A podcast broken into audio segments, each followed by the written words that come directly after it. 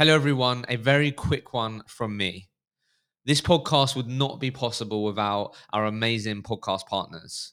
Because you listen to the show, you are able to get your hands on exclusive savings on both Vincere and Sourcebreaker. They're award winning products. And if you are a growing recruitment business, then you have to check out Vincere, who are a all in one recruitment operating system for your growing recruitment company with Sourcebreaker, if you truly want to equip your teams with the best possible tools to stand out and beat the competition, you have to look at Sourcebreaker. Use the link in the show notes to get a demo booked in, check out these products, and get your hands on those exclusive savings.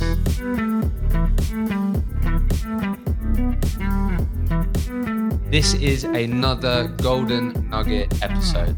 Trying something new here where we are going to bring you some of the best Golden Nuggets from the 300 plus conversations we've had with high performing recruiters and successful recruitment entrepreneurs. This is the episode where you can dive straight into the value. It's going to be a short, sharp dose of uh, just great content and great learning.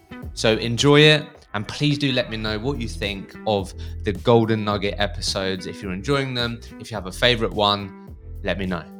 So, I guess the first thing that I, have to ask you, because I think it's it's really normal for people and it could be helpful for people that are are going into the states that aren't. But ju- mm. just really quickly, what's the advice or what are the principles to like upskilling yourself in the in the new market that you're in? Because I think a lot of people can overthink this, be worried about it. So knowing what you know now, these things like if I rock into your Chicago office tomorrow and I'm like, I know fuck all about cybersecurity, what are you telling me to do that can help me get there quicker so then I'm I don't feel really unconfident speaking to people. I don't feel like they're better than me because I don't have the information or knowledge. Like just talk to me a bit about that quickly because I think people can that's helpful for people. Yeah.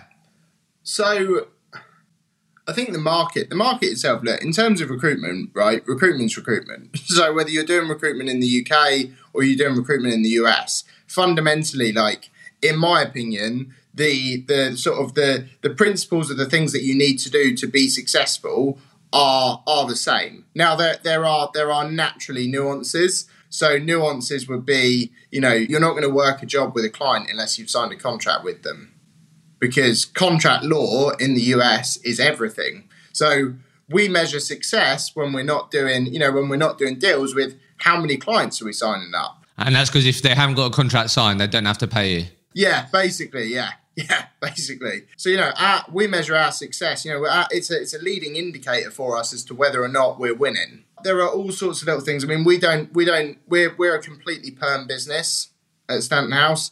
I don't know. I can't really offer much of an opinion on the on the contract business. I'd probably say it looks scary, scary, uh, complicated, but we're not we're not in a position to comment on that yet. What I wanted to get your advice on was for anyone listening that like is going into like a brand new market that they don't know much about. Because you know you said like you didn't have a clue about cybersecurity. I was just curious. What's your advice to people to like upskill themselves in their niche that's been helpful? So for me, I think, you know, if you're a podcast person, listen to podcasts, right? You can always find podcasts on your, I mean, if you're listening to this, you're a podcast person, right? You can always find a podcast on your on your specialism on your market go and listen to it right like try and absorb some of that information but i think the the biggest thing and the thing that you need to do before you do anything else is just go and talk to some candidates mm. and i was pretty open with a lot of people like i said to people look i'm I'm a recruiter. I just moved here from the UK. I've just started this new market. I'd love to love to have a chat with you and just understand a bit about, you know, ask you a couple of questions about the market. The best way to learn is getting on the phone, in my opinion. Mm. You can do all the reading you want. And I used to be a big procrastinator, right? You know, my, my first boss, Kevin Culverhouse, openly told our entire company once that he watched me read a uh, a FTSE 100 annual report before I tried to cold call someone. Yeah, it's you you compensate for like your fear, don't you? Because I've definitely done that. Yeah. You're like because you're yeah. shitting yourself. Exactly, and it doesn't help, right? I mean, it's not a good use of time. So for me, I think the best thing to do is like be vulnerable, be open to learning, and just be honest with people.